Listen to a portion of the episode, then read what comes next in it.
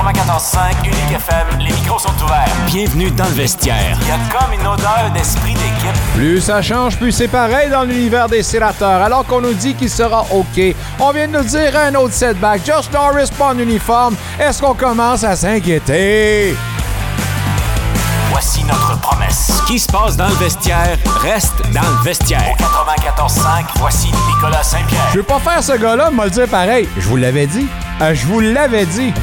On nous dit tout le temps, ouais, pas de problème, pas de problème, pas d'inquiétude. Eh bien pourtant. Eh bien pourtant. Alors Norris ne sera pas en uniforme pour le match préparatoire, puis là il se fait tard parce qu'il en reste seulement un après celui de demain contre les Jets. Sera-t-il prêt? On pose la question à notre ami le coach sans quartier. On parle également avec Luc Chénier en direct du centre Slush Poppy, Cindy Caron du Journal L'Express pour parler des Maple Leafs, Philippe Aumont de baseball majeur, Guy Gérard, Nicolas Molette. Bon mercredi et bienvenue dans le vestiaire, mesdames, messieurs. Bon nombril de la semaine. Il se passe tellement de choses en ce moment dans l'univers des mm, sénateurs.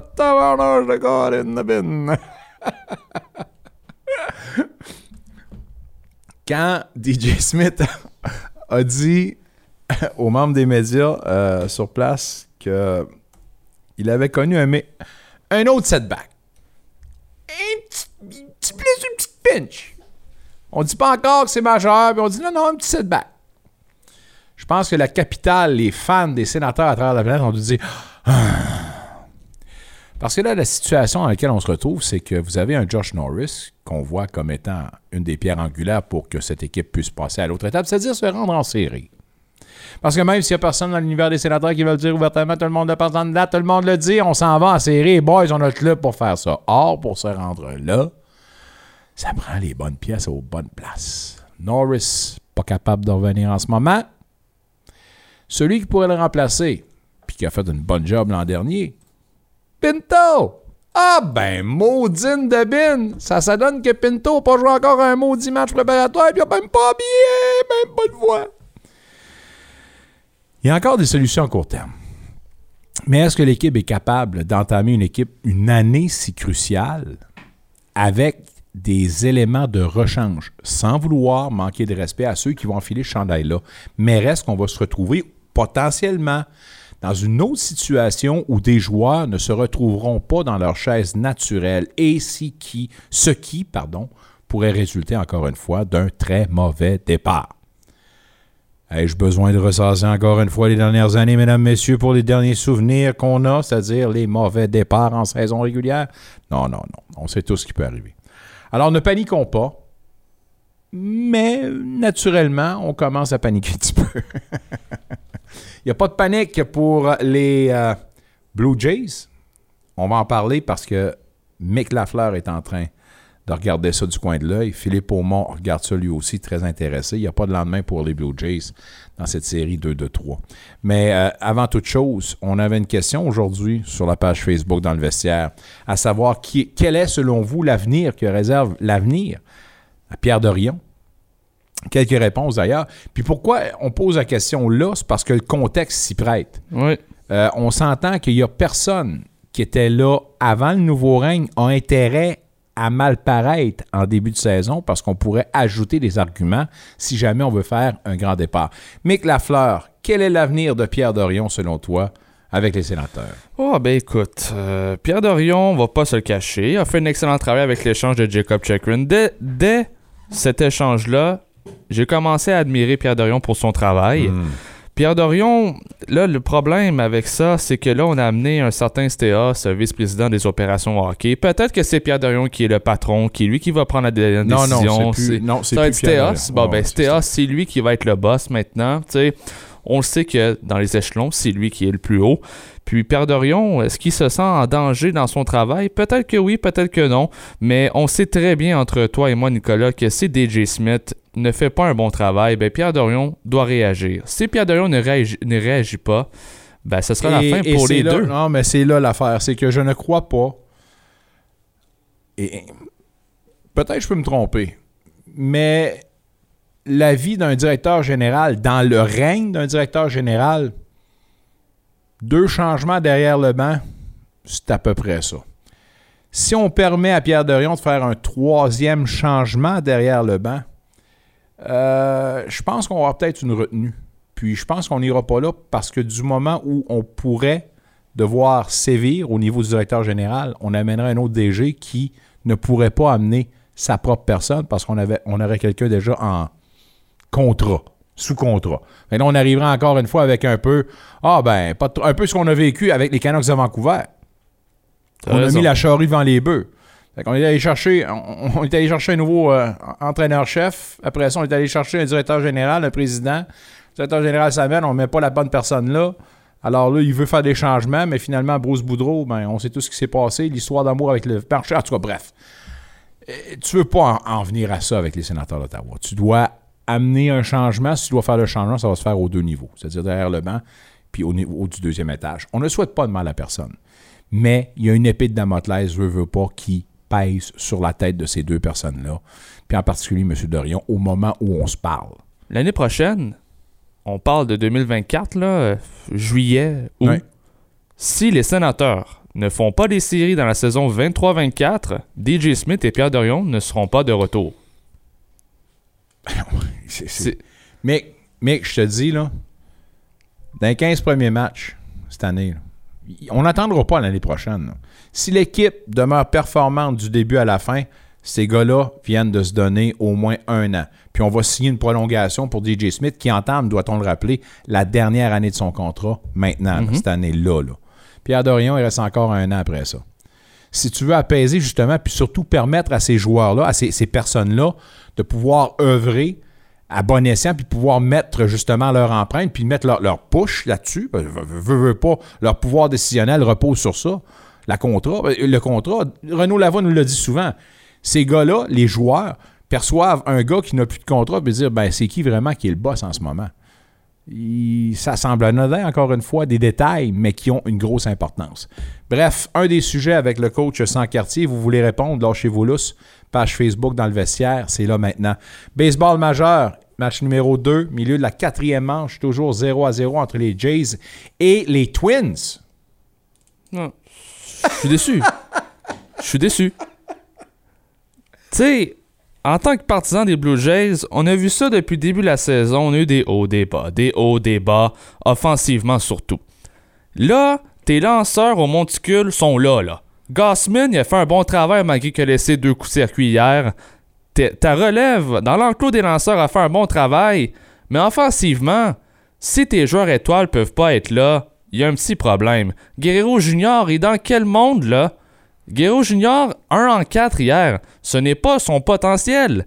Dans des matchs cruciaux comme ça, t'es supposé frapper au moins pour 500. T'as Bichette qui fait un excellent travail, puis t'as Kiermaier, un joueur de soutien qui fait un seul point produit, 3-1. Ça finit là. C'est un joueur de soutien qui a fait Moi- le seul moi, point des Blue Jays. Je vais t'avouer, j'ai eu de la misère quand j'ai vu les gars célébrer en 20 semaines, quand ils sont arrivés par la porte d'à côté Eh en série, on eh s'entend. ouais, eh ouais. Puis des, des- des fautes ou des bourdes commises de Beau Bichette qui s'en va, qui décide de passer outre le troisième coussin quand son entraîneur dit d'arrêter, il s'en va se faire retirer au marbre.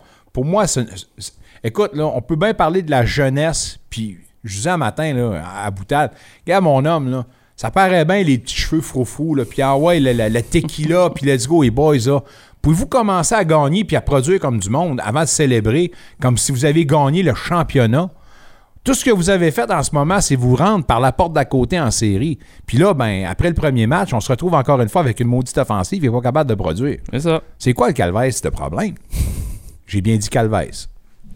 Je dis, c'est les gens qui dirigent cette équipe-là. Tu vois, là, Schneider, je sais pas pourquoi, je sais pas qu'est-ce qui s'est passé par la tête. Et comme, oh, on est en série, je vais mettre 6 lanceurs au monticule ce soir. Il y en a mis 6. Les 6 ont fait un excellent travail. Mais offensivement, on l'a pas du tout. Guerrero, un peu- Guerrero Junior, il ne répond pas du tout aux attentes. C'est un peu surprenant d'avoir retiré, ben, d'avoir sorti Gazman après seulement quatre manches, mais coudon. Arlene qui l'a dit pour aujourd'hui, Ouais. tous les artilleurs sont disponibles et frais, alors on verra ce qui va se passer. Berrios fait le travail contre son ancien club, probablement une motivation additionnelle. Fin de la quatrième manche, toujours à 0 à 0. On vous tient au courant, évidemment. Euh, petite nouvelle que j'ai lue comme ça, puis euh, c'est une excellente nouvelle. Puis, j'espère que les, les gens qui vont euh, ou qui suivent euh, les péripéties de cet athlète-là et le grand ambassadeur de la région euh, vont encore une fois s'inspirer parce que des histoires comme celle-là nous prouvent que si tu as un objectif Puis si tu prends toutes les chances puis tu les mets de ton côté, ben, tu peux atteindre ces 10 objectifs puis faire de bien belles choses. Christian Veilleux, qui a été euh, invité à plusieurs reprises, un ami du vestiaire, on va le dire comme ça, est venu nous voir à quelques reprises, euh, un ancien du euh, Penn State, un corps arrière évidemment. Il a décidé de quitter ce programme-là pour tenter sa chance avec un autre programme où il voyait peut-être une autre opportunité, une meilleure opportunité pour devenir un partant. Les Panthers de Pitt ont fait connaître que le 14 octobre prochain, Christian Veilleux sera partant pour le club en NCAA. C'est un gars d'Orléans, mesdames, messieurs. C'est un franco. C'est un gars de la place. Wow. C'est, euh, oui, tu peux le dire, wow. Je lève mon chapeau. Raté des quarts canadiens, euh, autant au niveau de la CFL que de la NFL, puis encore à NCAA. Mais on voit qu'il y a des avancées, puis on voit qu'il y a des, des, des percées. Puis ça, c'est un, ça part avec un, la passion des kids, mais surtout le développement. Puis le développement, ça passe par qui? Les coachs. Les coachs qui se. Corps, et âme. Il n'y a pas d'autre chose à dire. Ce pas des gars qui sont payés. Alors, euh, sérieusement, chapeau, chapeau, chapeau. C'est une autre preuve que le football, c'est un sport en santé dans notre région. Alors, lâchez pas, puis go, Christian Veilleux, go. Une grosse émission avec plein d'invités, mesdames, messieurs, du, de l'art martiaux mix. On en parle avec euh, Nicolas Monette, Guy Girard pour le soccer. Euh, on a annoncé la, les pays présentateurs de la Coupe du Monde 2030. On y va d'une façon particulière. Détail avec Guy Girard. Philippe Aumont va nous parler baseball majeur, Cindy Caron et euh, Monticule pour nous parler des Maple Leafs. Et on aura Luc Chénier en direct du centre Serge Poppy, mais avant toute chose, ouvrons les portes du vestiaire avec notre ami le coach Alain Sancartier. Coach, comment vas-tu? Bon mercredi.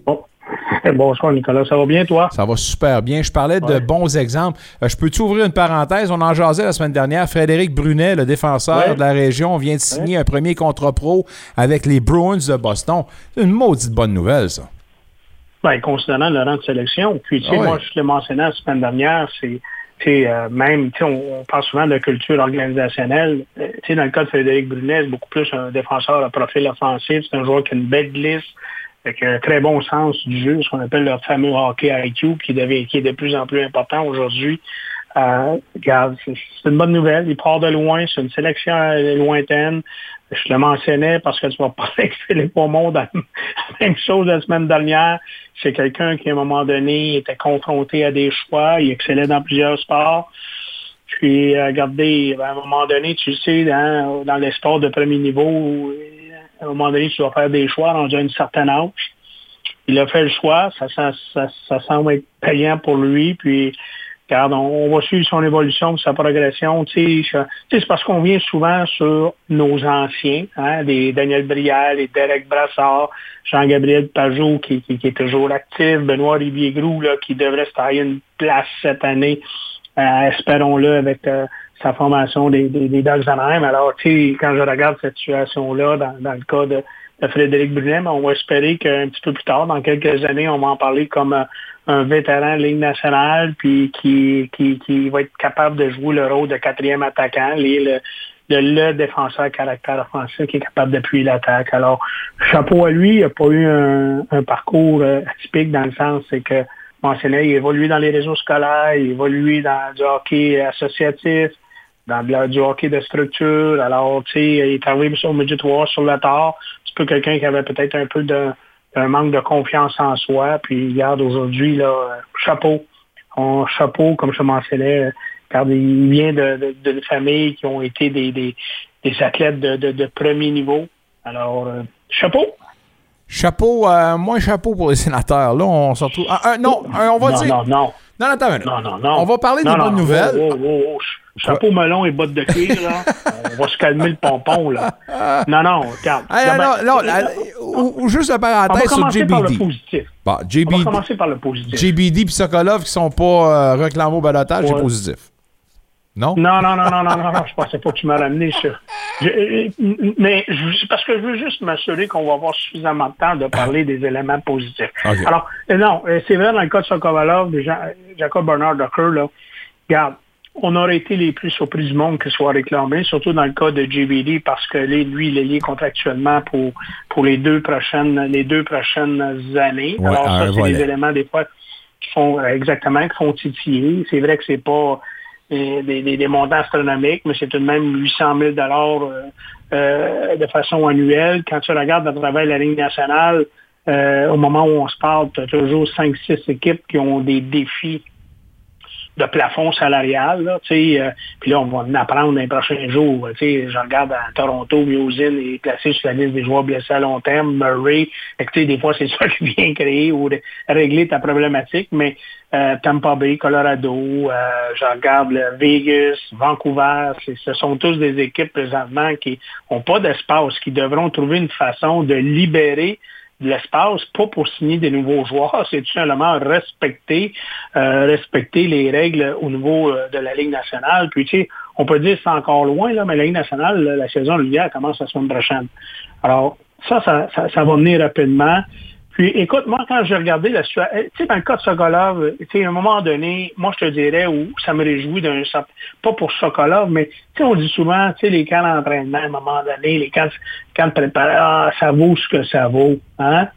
Mais je peux te dire que Jarventi puis euh, Schmichal, Yeri, te Michael.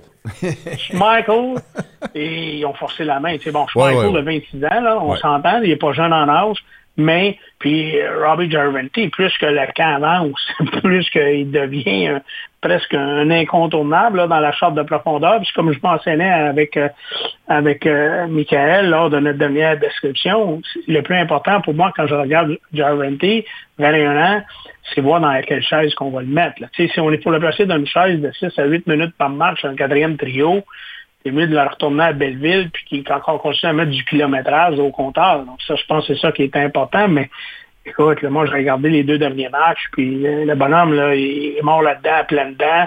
Alors, tu sais, euh, c'est peut-être malheureux pour des gens comme Sokolov, puis certains autres, mais de voir qu'il y en a qui forcent la main, puis que l'organisation a l'ouverture à ça, parce que il reste encore de, certaines décisions à prendre d'importance. Tu sais, qu'on regarde euh, Parker Kelly, ça, ça, en est un exemple. Euh, je regarde euh, encore une fois sur le contrat d'essai, George Bailey. Moi, je pense que malheureusement, on va passer un autre appel avec George Bailey parce que la compétition à l'interne a fait en sorte qu'à un moment donné, moi, je pense que les sénateurs devront favoriser un plus jeune. Puis, par la suite, ben, quand tu regardes euh, McEwen, tu regardes Himama, il n'y a pas de place pour les deux, là. Oublie ça, là. Je veux dire, euh, oublie ça. Je veux dire, aujourd'hui, tu sais comment c'est important au niveau de la notion de la profondeur.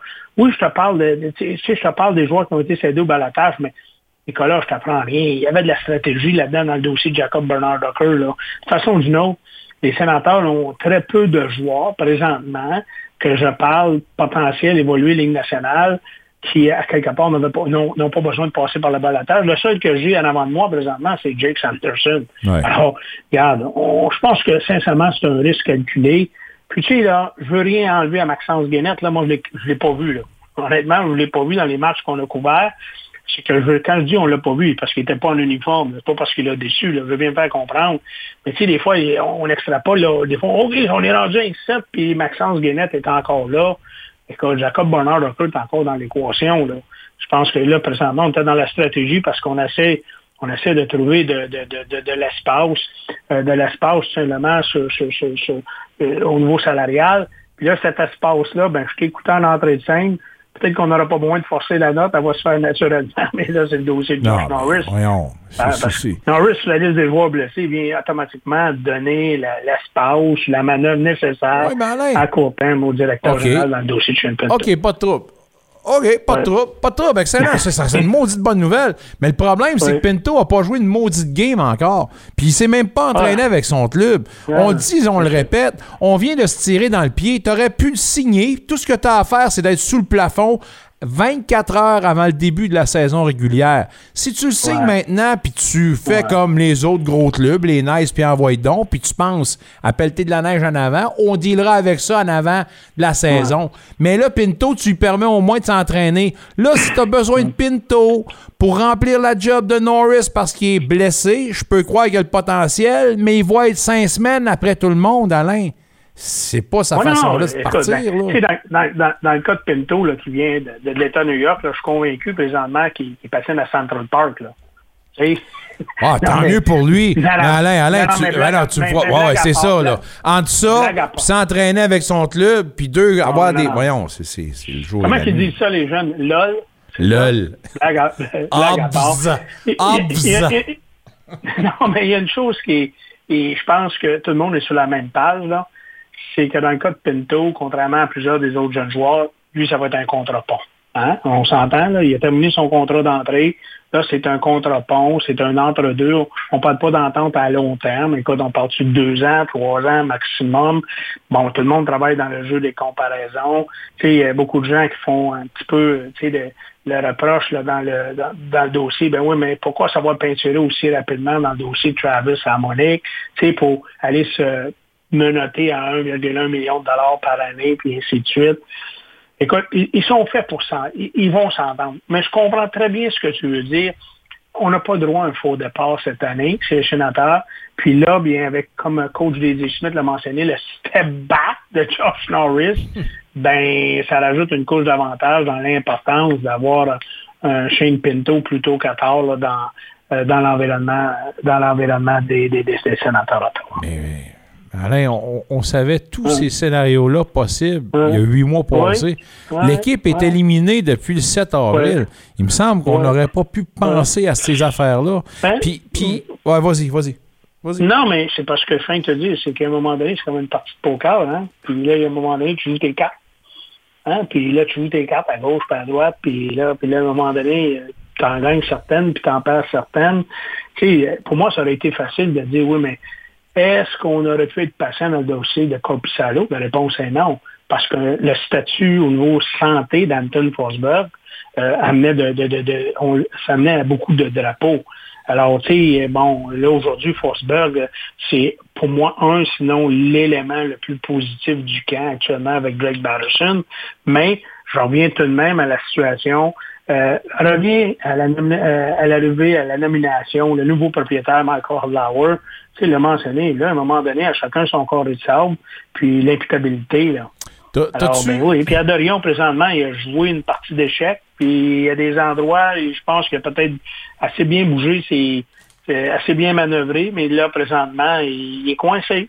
Il est définitivement coincé. Puis euh, inévitablement, là, je je le dis, là, je me répète, là, il va falloir qu'il paye un peu plus cher pour qu'une équipe accepte soit les droits de, de Mathieu Joseph, de moins en moins dans le dossier de Drake Batterson, maintenant que vous avez le défenseur là, qui a été euh, réclamé euh, du côté d'Anaheim. Là, Là, euh, c'est semaine- c'est ça. Alors, puis tu sais, la situation de Jacob Bernard Docker. Alors, mais euh, tu sais, si on disait à un moment donné, si une équipe est prête à acquérir les services de Mathieu Joseph, elle serait en mesure pour prendre le salaire de, de 3 millions de dollars par année, ben, elle devrait être en mesure de, en quelque part, les sénateurs, rajouter des, des, des, des- compensations. Puis moi, ce que j'aime de cette situation-là, c'est en lien avec le principal concerné, Mathieu Joseph. Mathieu Joseph, là, euh, écoute, moi, je lève mon chapeau, là. Tu parlais de chapeau en entrée de scène, là. C'est que lui, là, il a fait fi, là, de- des situations qui sont hors de son contrôle. A connu un bon camp, là, Mathieu Joseph. là. Oui, oui, oui. Tu sais, fait que ça, ça veut dire qu'il est resté dans sa zone, il est resté dans sa bulle. Puis le monsieur, sa dominante, il patine. Il a patiné. Il s'est impliqué sur le 200 pieds. Alors, moi, je fais, autant ça sert aujourd'hui bien la cause de Mathieu Joseph, ça force peut-être les sénateurs, l'organisation Pierre Dorion à prendre un certain recul dans le dossier de Mathieu Joseph. Comme Mathieu Joseph, à travers le, le- le camp de préparation, ben, s'est donné des belles cartes de visite par rapport à la Ligue nationale. Quand on fait un match dernièrement à Ottawa, ben oui, mais la galerie de presse là, est imprégnée de recruteurs professionnels. Là. C'est le moment de l'année où, à un moment donné, les, les, les différentes équipes dans la Ligue nationale cherchent à combler certaines choses. Puis ces recruteurs professionnels-là, ils ont la responsabilité par la suite d'amener l'évaluation à leur directeur général. Alors, moi, je veux juste dire, Mathieu Joseph, c'est vrai que contractuellement, on se casse pas la tête. Il va en gagner 3 millions pour, les trois prochaines années. Alors, lui, il n'est pas en mode survie. Mais par contre, il veut appartenir à la Ligue nationale. Puis je trouve donc, dans ces matchs de calendrier préparatoire, écoute, c'est c'est 10 sur 10. C'est 10 sur 10. T'as de la Je te dis, là. Non, ouais, mais il a joué dans. Non, je suis pas le livreur de pizza, j'ai pas commandé de pizza. J'ai- pas commandé de Lou Pizza et de Gabriel Pizza. Alors, tout ça pour te dire que c'est c'est- très, très intéressant ce qui se passe dans son cas lui. Puis tu sais, tantôt, je te disais, il y a des gens, je ne veux pas oublier. La performance de Corpus Callo, sa dernière sortie est des plus rationnantes. Ah, il y avait une meilleure équipe en avant de lui. Alors pour moi, il y a deux éléments, pour, en tout cas, qui retiennent mon attention, entre autres, à part la situation des jeunes. Le duo des gardiens de but Corpus Salo et Forsberg, pour moi, là, c'est présentement me dit, ça rassure beaucoup de gens, surtout dans le cas de Forsberg, en raison de la situation de santé et ainsi de suite. Et l'autre qui fait flèche de tout moi, c'est Drake Batterson. Écoute, faut, faut, faut y donner présentement. Là, il y a du feu dans les yeux. Euh, regardez, euh, moi j'ai toujours dit, c'est un joueur, s'il joue à la hauteur de son potentiel, c'est un joueur à rabais qu'on a chez les sénateurs par rapport au comparable national.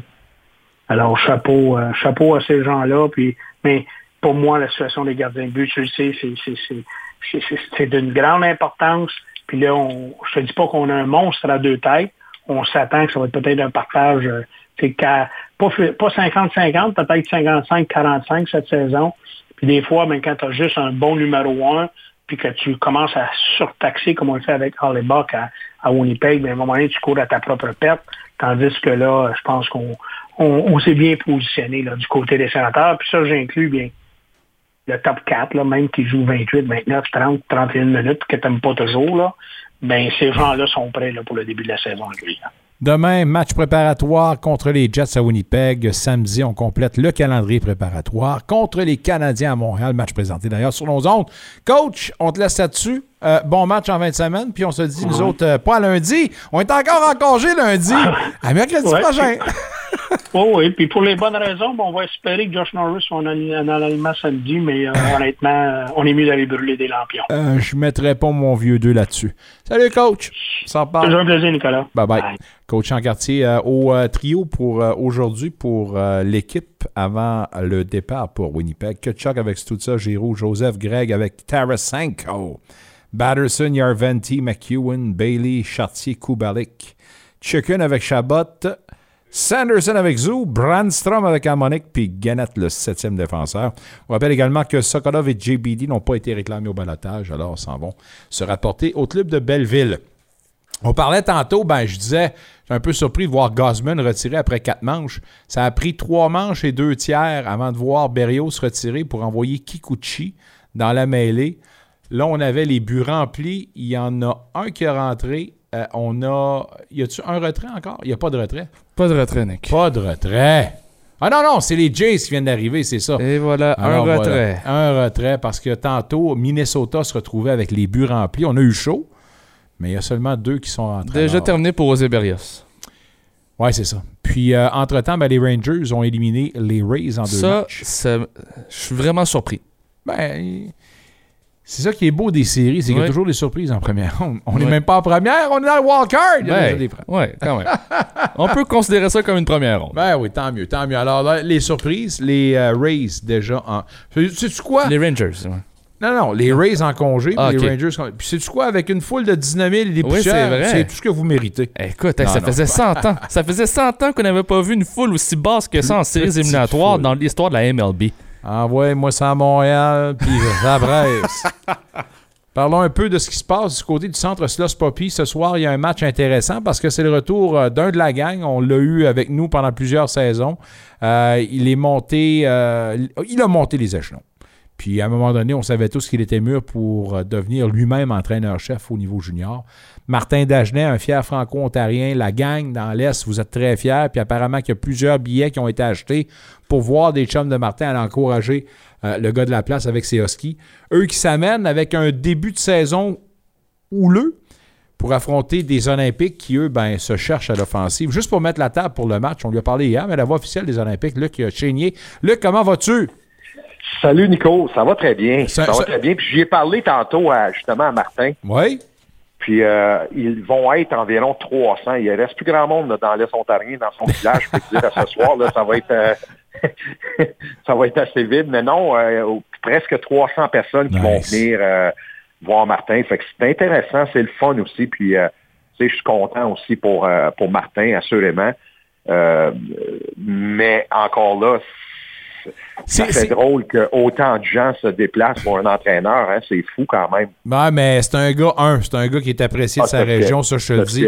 Mais, l'histoire, je veux dire, euh, je, parlais tantôt avec Michel, je veux dire, quand on parle d'une passion, là, tu t'en vas dans Junior A, puis euh, petite musique, tu t'en vas dans Junior A, tu as comme propriété un club.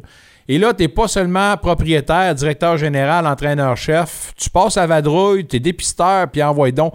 Puis, puis le seul objectif, c'est de sortir de là puis d'arriver à tes fins, c'est-à-dire entraîneur-chef quelque part au niveau junior. Et, je veux dire, tu, peux pas faire autrement qu'admirer ça, là. Non, assurément, assurément. Écoute, puis c'est un, vraiment un bon gars à part de ça. Tu, tu y parles, puis c'est un gars qui est honnête dans, dans ses euh, discussions, puis tout ça. Fait que c'est, c'est, c'est le fun. Euh, puis j'ai hâte de voir ce que ça va donner parce qu'il s'amène avec une équipe qui est, euh, bien anti. quand même bien anti. Mais par contre, là, j'ai regardé l'alignement avant le tantôt là, pendant mes, préparations. J'ai regardé son alignement. Euh, il va avoir quand même du travail à faire là, parce que oui, c'est une bonne équipe, mais euh, il y en a d'autres bonnes équipes dans la ligue et tout ça. Là, mais euh, je regarde Drummondville, même un club comme Shawinigan, c'est des bonnes formations mais il a quand même beaucoup de talent. Il y a un travail à faire, mais aussi pour changer la culture. Puis Et voilà. il nous l'a dit lui-même euh, en ondes euh, il y a deux semaines, parce qu'il dit quand il est arrivé là, il était un peu surpris par la qualité des joueurs, mais le, le manque peut-être d'engagement de certains. C'est là qu'il nous comptait qu'il a, dû serrer à vis puis changer un peu la vision de certains. les gars habitués d'aller à l'entraînement vers 9-10 heures le matin. Là, lui, commence les entraînements vers 7h30. C'est nouveau. Euh, les vétérans ont dû accepter également de le faire. De toute façon, c'est euh, euh, à Rouen-Noranda, tu vas à l'école et tu joues au hockey. Fait que, il n'y a, pas vraiment de tonne de distraction non plus. Alors, tu es aussi bien de te concentrer sur qu'est-ce que tu dois faire, c'est tout. Non, tout à fait. Je veux dire, tu peux te concentrer, puis il faut que tu aies la tête à la bonne place. est-ce que les Olympiques ont la tête à la bonne place ce soir? Parce que eux. J'espère. Ouais, est-ce qu'on va, on va amener des ajustements pour créer un petit peu plus d'offensive avec les éléments ben, qu'on a? C'est beau vouloir amener, mais tu l'as dit, les éléments qu'on a, c'est on n'a pas vraiment un joueur qui peut être dominant puis de dire, OK, euh, aujourd'hui, il peut changer l'allure du match. Tu lors du dernier match, ça a été des buts collés sur le gardien de but. Au pic papel, on va travailler fort. Par contre, c'est peut-être l'aspect et euh, même Martin euh, en a parlé euh, quand on s'est rencontrés euh, tantôt. Et c'est ça que j'ai remarqué des Olympiques, c'est qu'il y a une équipe qui est rapide, puis c'est une équipe qui travaille, qui lâche pas. Fait du côté des Olympiques, on va tenter de garder le match le plus serré, le plus longtemps possible, pour se donner une chance peut-être en troisième, mais assurément, on va devoir créer un petit peu plus d'offensive du côté des Olympiques. mais par contre, ça va absolument prendre du renfort pour, euh, pour la formation Gatinoise. Tu as l'identité du gardien partant pour les Olympiques ce soir? Oui, pour euh, c'est euh, Zach Pelletier qui va être là. Moi, je pense que Zach Pelletier est le numéro un de cette de cette formation-là cette année. Il a gagné la, position numéro un. on va le mettre devant le filet. Il a seulement 17 ans. C'est un gros bonhomme.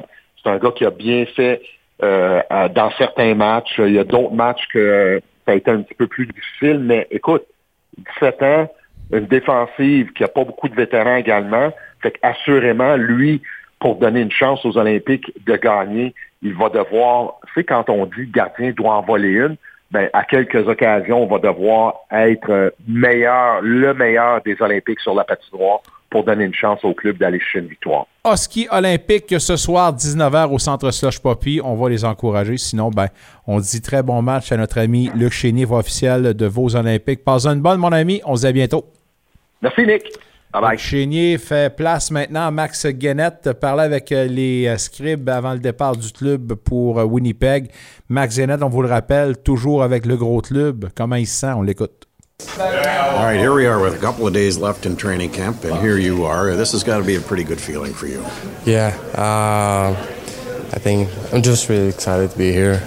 Uh, seriously, just uh, be able to practice with all the guys, have an opportunity to maybe play another game or uh, prove myself again to management and uh, all the staff. I think it's it's worth every second I'm here, but no, I'm re- really thrilled and very excited. What are you doing right? Ah, uh, good question. I don't know. You should ask probably Pierre or DJ.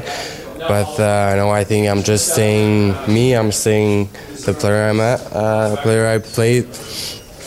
The, the, the, the, I think, I don't know, overall me, I think I'm trying to do my best. I'm working hard, I think, uh, every day. So I think it's working for now. Safe to say that your game has grown quite a bit how much did the last game of the regular season and your first in the NHL help you through the get through the summer months this year? Yeah, it really helped. Uh, give gave me a little push for summer. Uh, I was fortunate to have at least one game uh, last year. I was very excited. It was a dream come true for me. So I just I'm trying. I think probably to replicate that uh, this year. This year, maybe get a couple more. Maybe stay here. We'll, we'll see. Uh, I'm just going day by day right now. Throughout this training camp and preseason, have uh, any of the veteran uh, defensemen kind of taken you under their wing a little bit to give you any advice and insights? Yeah, I mean, Shabby's here with me. Uh, but no, he's been there all summer long. He's been there. I'm living uh, in his house currently and during the camp.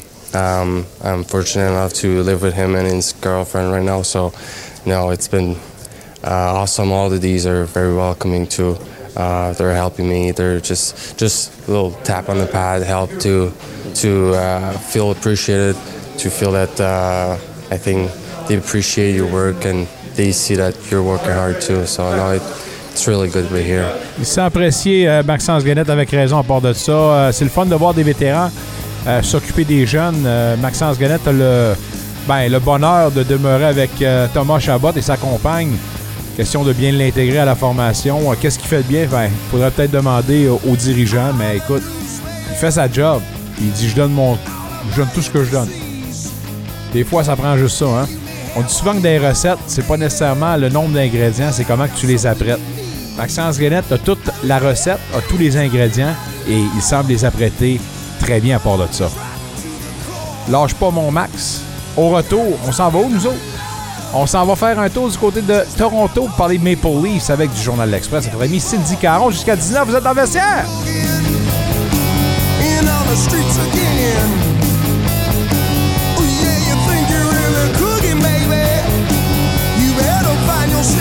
the J'ai hâte de prendre ma retraite. Hmm. Quand devrais-je débuter mes prestations du plan de pension canadien?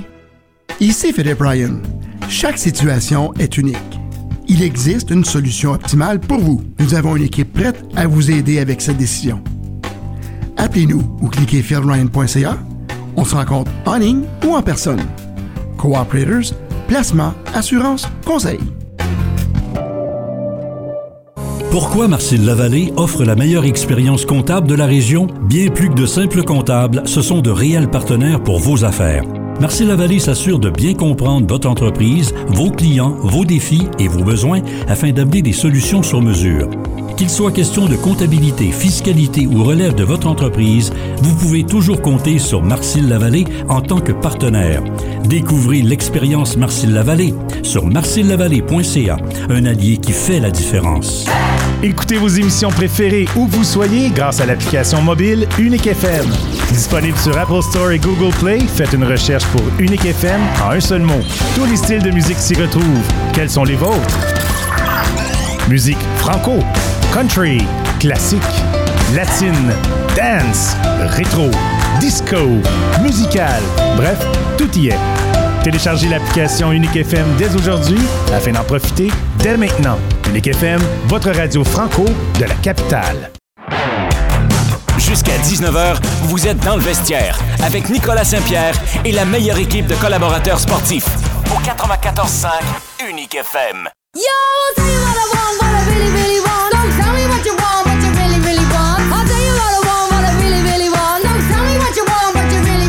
Salut, ici Claude Giroux des Sénateurs. Vous êtes dans le vestiaire avec Nicolas Saint-Pierre. On va vous dire une affaire là, dans la catégorie d'une équipe qui est en train de se tirer dans le pied. Guerrero vient de se faire Ça a pas retirer. Ça pas au deuxième. T'as deux coureurs au deuxième puis au troisième. Tu viens de le prendre, les culottes baissées. Il lève la main, j'ai rien fait. Comment, comment, comment? Voyons, là. Voyons. À Aïe, quoi aïe. vous jouez? Ah non, écoute, là, la reprise, Guerrero, ben, il s'est fait prendre un. Ben, voyons donc, là. Puis là, Guerrero, il dit qu'il est sauf. Mais c'est un jeu très serré. Entre Correa et Guerrero Junior au deuxième but. J'ai hâte de jaser avec Phil Aumont là-dessus. Euh, Oh, c'est serré. Quel est l'avenir de Pierre Dorion avec les Sands? Euh, Martin Bourassa a une très bonne réponse là-dessus. Dorion gère cette équipe de façon remarquable. L'équipe sur la glace, c'est la sienne. Il l'a bâtie pratiquement seul avec une équipe très réduite. En plus de les avoir repêchés, il les a presque toutes signés à long terme. Dorion est l'un des meilleurs DG de la Ligue. Martin Bourassa, merci d'avoir répondu. Vous pouvez le faire d'ailleurs sur la page Dans le vestiaire. Il est retiré, euh, Nicolas. Il est, C'est clair. retiré. Ben, avec la caméra, il est retiré, c'est pas encore Va officiel. là. manger tes Rice Krispies, mon Vlad, puis tu reviendras tantôt.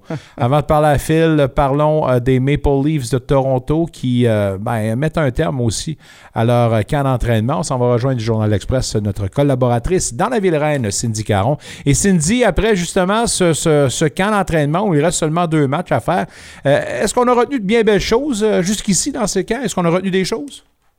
Euh, oui, absolument. Il y a des belles surprises euh, pour les livres sur camp d'entraînement cette année. Euh, on- bon, la progression de Fraser Minton est, est excellente. On, on savait qu'il était bon. Il avait bien fait au, au camp des, des, des espoirs l'an passé cette année, mais il s'a- il s'acclimate super bien avec l'équipe. Donc, ça, c'est une belle, une belle surprise. Évidemment, Easter, Easter, sorry, Easton Cowan. c'est ça. Euh, lui aussi, belle surprise. C'est sûr qu'il va probablement retourner avec les Knights de London, mais on s'attendait pas à ce qu'il soit encore là aujourd'hui euh, au camp, même si même s'il n'est pas invité avec l'équipe présentement à la retraite d'équipe, mais il est quand même dans l'entourage encore, donc euh, c'est quand même très bon pour lui pour son premier camp professionnel.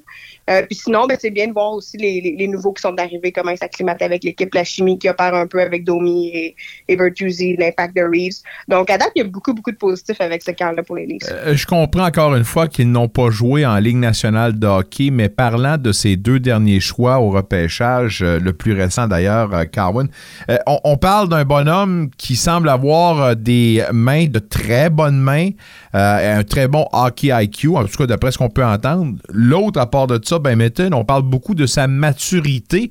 Est-ce qu'on doit comprendre que dans les dernières années, côté repêchage, euh, l'équipe a fait du bon travail? Absolument. Euh, c'est des belles surprises, en fait, parce que c'est des gars qui ont été. euh, ben, Cowan ne devait pas sortir au premier tour. Finalement, les Leafs ont pris un, un guess dessus, l'ont choisi. Minton, c'est un gars qui est sorti un petit peu plus tard. Matthew Nice, évidemment.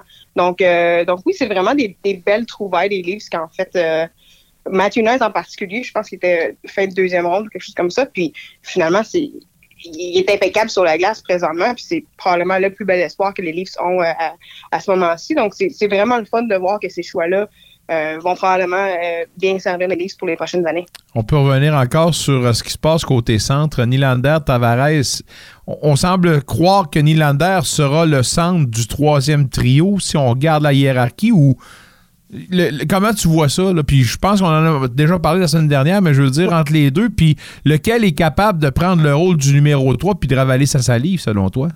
Ben en fait, euh, c'est drôle qu'on parle de ça parce que les Leafs avaient une pratique euh, plus tôt aujourd'hui, puis ils ont remis Nylander à l'aile. Ah! avec Domi. Euh, Keefe dit que c'est juste pour donner un, pour voir qu'est-ce que Minton est capable de faire au centre. Mais euh, j'ai l'impression qu'on va se promener beaucoup. Nylander va être utilisé à toutes les sauces cette année, je pense. Euh, il fait quand même bien au centre. Il a pas l'air, euh, il a pas l'air déplacé quand, quand, il- quand il joue au centre. Mais c'est sûr qu'il n'y a aucune surprise de voir avec Tavares et Domi. C'est une, une ligne que depuis qu'on a annoncé la signature de Domi, on se disait qu'on allait voir ce- cette ligne-là ensemble. Donc, euh, je pense vraiment que Nylander ne sera pas nécessairement euh, attitré à une position en particulier cette année. On a vu Domi avec Nylander et Robertson. Pour l'instant, est-ce que Robertson, en attendant que Yarn Croc s'amène ou? Ouais, euh, Robertson, c'est un petit peu plate. C'est autant où c'est quelqu'un où dans les dernières années, on se disait toujours il va craquer, il va percer l'alignement, ça va marcher pour lui. Autant où cette année, ce qu'on voit, c'est qu'il en manque encore. C'est un gars qui n'a pas joué beaucoup l'an passé parce qu'il était blessé la majeure partie de l'année. Puis ça paraît malheureusement. Euh, présentement, euh, effectivement, la blessure à Yarn Croc euh, lui donne une chance, mais Yarn Croc est à la pratique aujourd'hui. Donc, Mm. j'ai l'impression que malheureusement, Robertson risque d'être le, le joueur d'extra. On avait dit, Keith avait dit la, la- la semaine passée qu'il en manquait un peu, il est pas assez constant. Il, tra- il travaille fort, mais je, pense qu'on voit vraiment, dans les derniers matchs qu'on a vu jouer, on voit vraiment qu'il n'a pas joué beaucoup dans la dernière année. Euh, donc, c'est un petit peu dommage. Puis, Robertson, c'est sa dernière chance. En fait, je ne serais pas surprise de voir les livres s'échanger euh, dans le courant de l'année parce que c'est sa dernière année de contrat de toute façon. J'allais poser la question. C'est un bonhomme qui devient échangeable du moment où, ben, d'après ce que tu me dis là, je veux dire, dans la hiérarchie et tout ça, on n'en a pas trouvé de place. Alors, on peut le transiger si jamais on a besoin. Trey Living est capable de faire ça. Absolument. Il y avait, on sait que Carl Dubus voulait pas échanger Robertson. Il y avait beaucoup d'espoir qui, était mis, en lui, mais, mais en même temps, à un moment donné, il faut tourner la page. Je pense que c'est un gars qui aurait besoin d'un d'un changement d'air. Ça serait bénéfique pour lui. Euh, puis on voit Matthew Ness qui arrive au camp, qui est assurément garanti d'un poste euh, plutôt que, que Robertson. Donc, ça doit faire mal un petit peu. euh, pour Nick Robertson. Puis il l'a dit lui-même, il a dit Je sais que mon nom est plus ce qu'il était il y a quelques années, mais je crois en moi puis je travaille fort. Mais je pense juste que c'est un gars qui, aurait, qui, qui pourrait bénéficier à aller jouer ailleurs. De toute façon, Yarn Croc euh, rend le club ben, par son expérience meilleur qu'avec un. Sans vouloir enlever le respect à Robertson, là, c'est- Yarn Croc, c'est quand même un, un bonhomme qui a son mot à dire dans cette affaire-là. là. Absolument. Il y a une fois qu'à sa place, il n'y a aucun doute là-dessus. C'est juste, Robertson n'a pas progressé, c'est pas rétabli des blessures nécessairement autant qu'on voulait. Puis, je pense qu'à ce moment-ci, étant donné avec Trey Living, justement, il n'y a pas l'espèce d'attachement, il n'y a pas.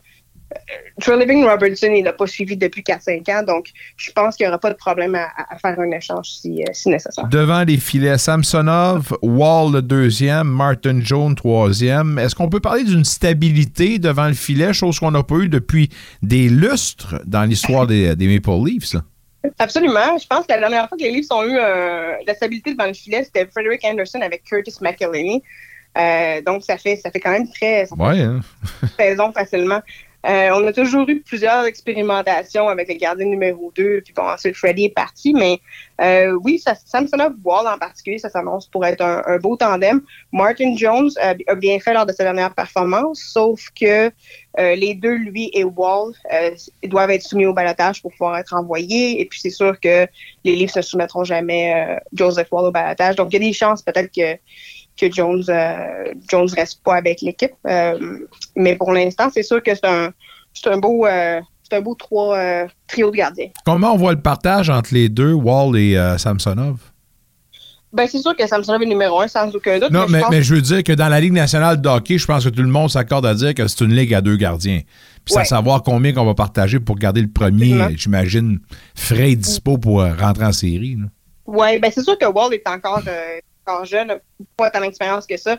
Donc je peux pas dire on va faire un 50-50 nécessairement, mais c'est sûr que Wall devrait avoir beaucoup plus d'action que, l'an dernier. Puis euh, les livres ont essayé par le passé de faire un, un duo comme notamment avec euh, Anderson et Campbell. On voulait vraiment un 50-50. Ils n'ont jamais été capables de le faire.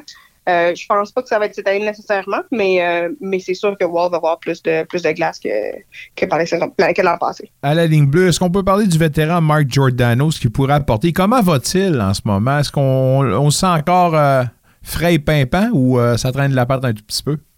Ben, c'est sûr que, bon, il y, a, il y a eu 40 ans hier, donc. Oh, ouais! ça s'accumule! Ben non, c'est ça exactement. Puis, veut, veut pas, il est plus, euh, il, est plus nécessairement super rapide et tout, mais euh, c'est un gars qui a beaucoup d'importance dans le vestiaire. C'est un, vétéran avec beaucoup de présence. Euh, lui, il veut jouer le plus possible. Je suis pas certaine que cette saison, ça va être, on va le faire jouer à tous les matchs qu'on a, comme on a fait l'an passé, parce que je pense qu'il il va avoir besoin de, break ici et là. Mais, sinon, il veut jouer, il veut continuer à, collaborer, à, amener sa touche à l'équipe. Euh, donc, je pense qu'il va avoir des petites conversations avec, euh, avec Keith à savoir si, euh, s'il va falloir qu'il pousse un petit peu euh, à prendre des, soirées de congé une fois, une fois de temps en temps. Ouais, ça, il n'y a pas de trouble, mais quand il soit efficace quand on fait appel à ses services, puis de toute façon, à défaut d'avoir de la rapidité puis de déplacer aussi bien que tu le faisais il y a peut-être 20 ans passés, ben, il y a des joueurs qui ont été capables de s'adapter par positionnement et tout ça. Le, le meilleur exemple pour moi, c'est Chara, euh, qui a réussi avec, on s'entend, sa grande portée là, à, à compenser son déplacement. Je pense que Giordano est capable de même faire la même chose, mais encore une fois, c'est d'accepter son rôle. Parce qu'à côté de lui, il y a Lilligren, puis Keith a dit cette semaine que on doit s'attendre, et, lui, premièrement, Lilligren doit s'attendre à un plus grand rôle cette année. Il est rendu où côté maturité, ce gars-là?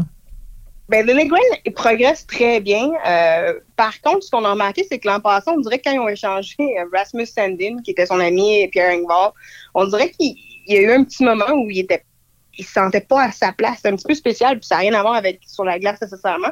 Mais il y a eu un petit quelque chose avec lui qui a changé à ce moment-là.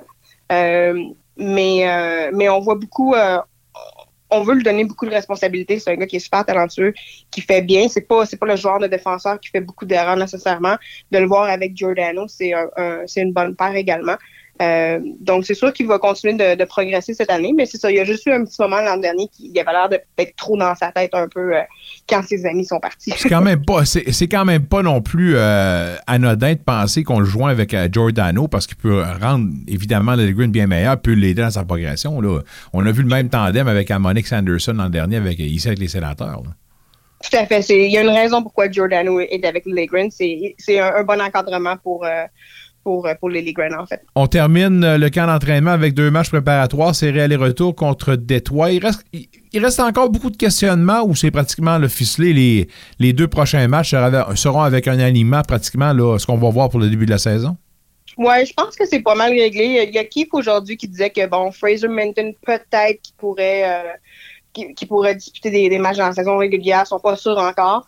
Mais quand on regarde l'alignement qui, qui, qui, a joué contre Montréal euh, lors du dernier match, c'est pas mal. Ça devrait pas ressembler à ça. Euh, ça va dépendre des blessés aussi. Il y a un Croc qui a commencé à, patiner aujourd'hui, donc ça c'est un, bon signe. Mais sinon, on a Klingberg qui est blessé à la défense, on a plusieurs blessés. Mais euh, je pense qu'en en général, ce qu'on a vu l'alignement contre Montréal, c'est vraiment ce qui va être au, match d'ouverture ou sensiblement la même chose. Définitivement, on a hâte que ça commence. Entre-temps, deux derniers matchs préparatoires. Je te souhaite la meilleure des soirées, Cindy. On souhaite les gens, évidemment, à te suivre sur l'Express de Toronto. Puis nous, on se dit à la semaine prochaine. Merci beaucoup. À la semaine prochaine.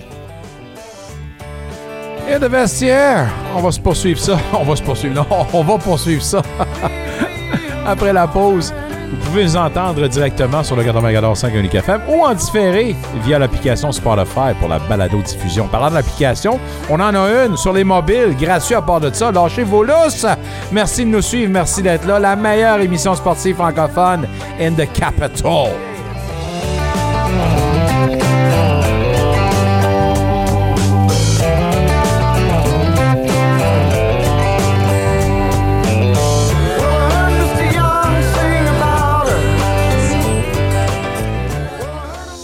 Devenir membre d'Unique FM, c'est d'abord soutenir sa mission. Par votre adhésion, vous apportez un soutien concret à notre organisme qui, en votre nom, peut soutenir le rayonnement et la vitalité de la francophonie en situation minoritaire. C'est l'occasion ici de nous unir et de vous joindre à la voix de la communauté francophone. Que vous soyez entrepreneur, organisme communautaire ou toute autre personne, inscrivez-vous dès maintenant. Unique FM, votre station. Cette année, on peut pas se tromper, la pression va être énorme doit être l'année où les sénateurs vont à l'échelon supérieur. Giroud, Stutzla, Kutcha, Chabot. 82 matchs de saison régulière des sénateurs d'Ottawa au 94.5 Unique FM. Le hockey des sénateurs avec Nicolas Saint-Pierre et Alain Sancartier au 94.5 Unique FM. Jusqu'à 19h, vous êtes dans le vestiaire avec Nicolas Saint-Pierre et la meilleure équipe de collaborateurs sportifs. Au 94.5 Unique FM. Salut, ici Derek Brassard. Vous êtes dans le vestiaire avec Nicolas Saint-Pierre. Derek, si tu veux nous parler, on est toujours preneur en passant. Vous êtes euh, une business qui veut faire business avec nous? Lâchez-nous un coup de fil. On cherche des commanditaires pour euh, la nouvelle saison des Sénateurs d'Ottawa qui débute le 11. Nous sommes tout oui, tout oreille. Tout oui, tout oreille aussi du côté de Minnesota. Euh, regarde pas bien. Début de la sixième maintenant. Et euh, ce sont les Blue Jays qui sont au marbre. 2 à 0 pour le Minnesota. Que se passe-t-il? Mick Lafleur est là. On va en parler avec notre expert Phil Aumont. Je suis sûr qu'il regarde ça entre deux bouchées de popcorn. Mais euh, Phil, un, tout d'abord, comment vas-tu? Ça va super bien, vous autres? Ah, ça va mieux que les Blue Jays. Oui, effectivement. un, c'est quoi tes impressions euh, jusqu'ici, là, jusqu'ici, au moment où on se parle? Tu retiens quoi de ce qu'on voit de la performance des Blue Jays? Euh, ben, ce que j'ai retiens des matchs, les Twins le veulent plus que les Jays. Point final. C'est l'intensité, l'intensité du côté de Minnesota est là. Euh, l'intensité du côté des Jays est là par période quand l'offensive embarque sur les poches. Euh, et pas là, euh, pas là tout au long du match. Comment ça se fait... Les gars, sont plates un peu. Comment ça se fait que sur papier, ce club-là regorge d'offensive puis n'est tout simplement pas capable de produire là où ça compte? J'invente ben, rien en disant ça. Il y a tellement de bâtons et de potentiel. Qu'est-ce qui se passe dans la technique, dans la, dans la stratégie, selon toi, qui ne fonctionne pas pour Toronto? c'est quand on arrive dans, ces niveaux-là, puis les gars sont les gars sont préparés. Euh, écoute, euh, ils, ont, ils, ont, tous les données qu'ils ont besoin. C'est pas euh, la préparation est là. Est-ce qu'elle est bien faite? On ne le sait pas. C'est derrière les portes. Euh, mais ils ont accès à beaucoup de choses pour se préparer. Euh, est-ce qu'ils font? Euh, puis est-ce qu'ils exécutent leur plan de match? Euh, comme je te dis, les gars ont l'air un peu flat. C'est, c'est, c'est pas mal. on dirait qu'ils ils, ils- ils sentent un peu la défaite. c'est comme un.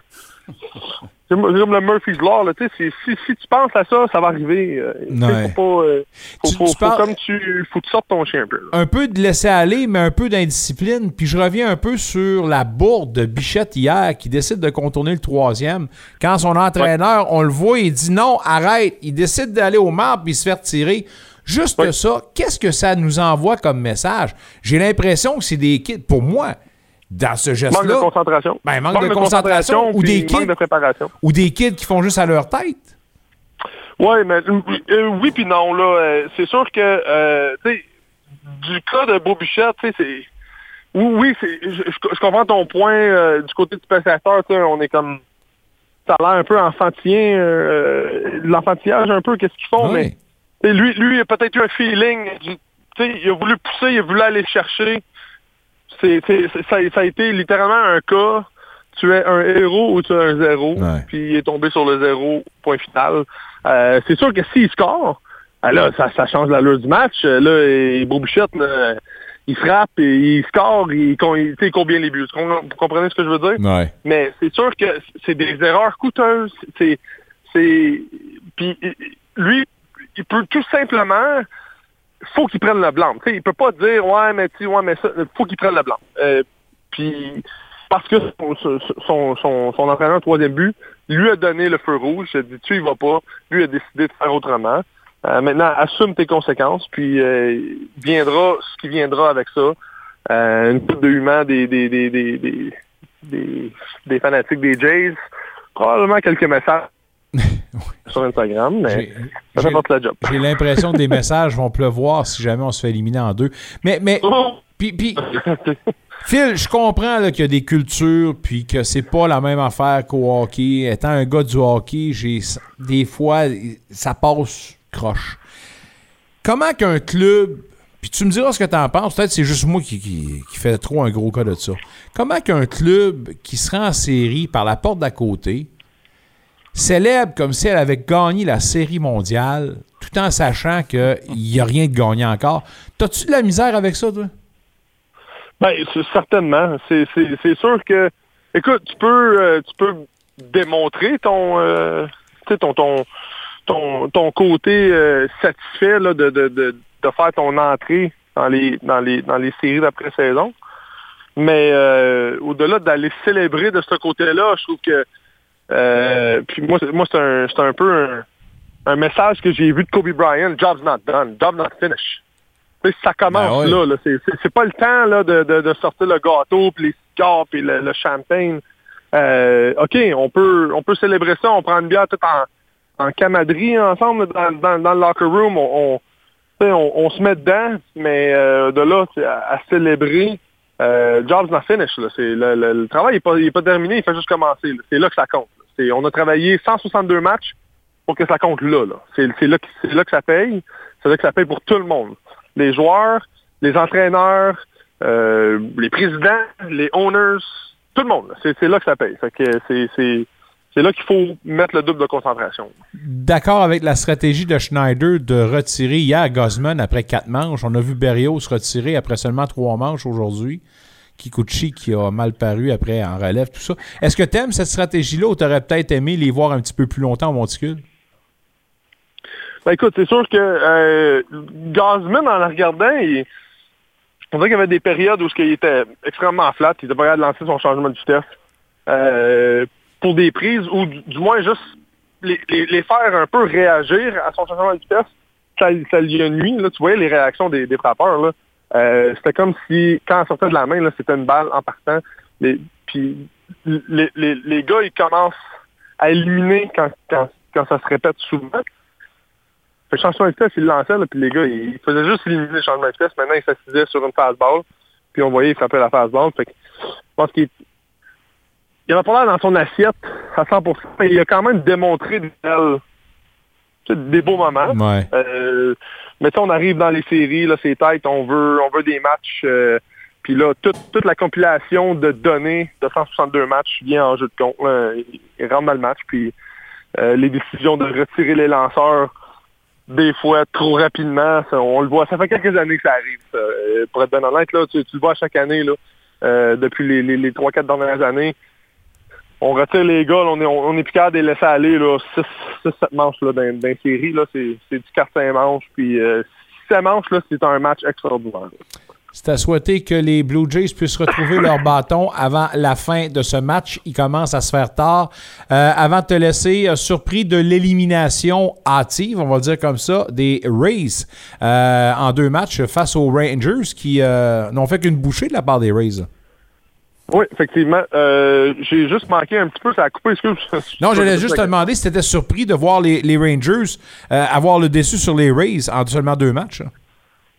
Euh, ben oui, c'est- sûr. Moi, euh, les Rays, on, on les voyait quand même assez loin. On les, on, ils ont eu une, une- vraiment une super belle saison. Les, les Rangers, c'était un peu plus euh, euh, tranquille, un petit peu plus euh, incognito, on pourrait dire, là, comme saison.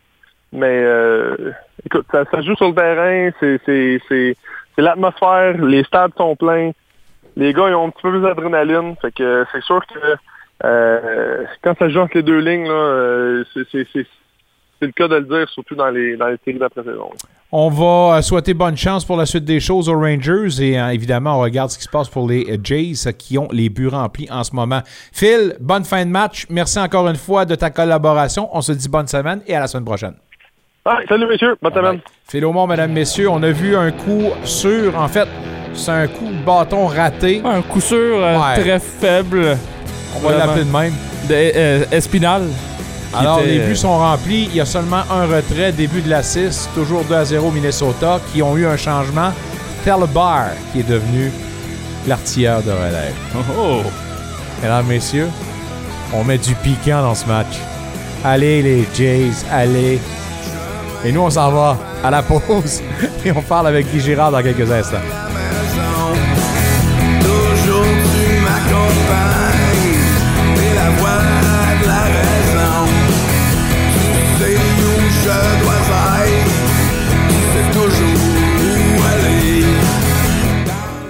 Ce n'est pas simplement ce que sera votre héritage, mais où.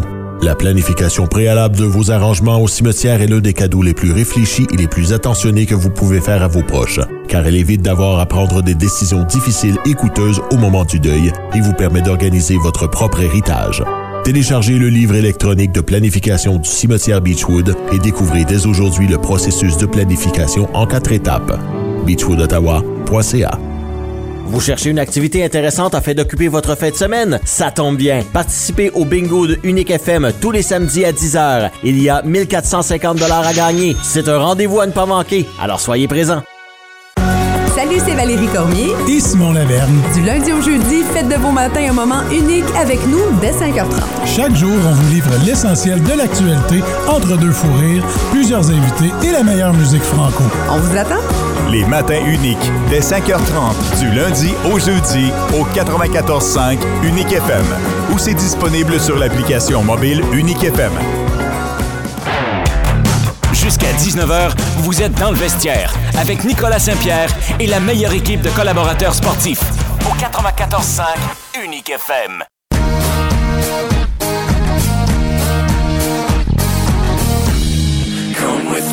Salut, ici Mathieu Joseph. Vous êtes dans le vestiaire avec Nicolas Saint-Pierre.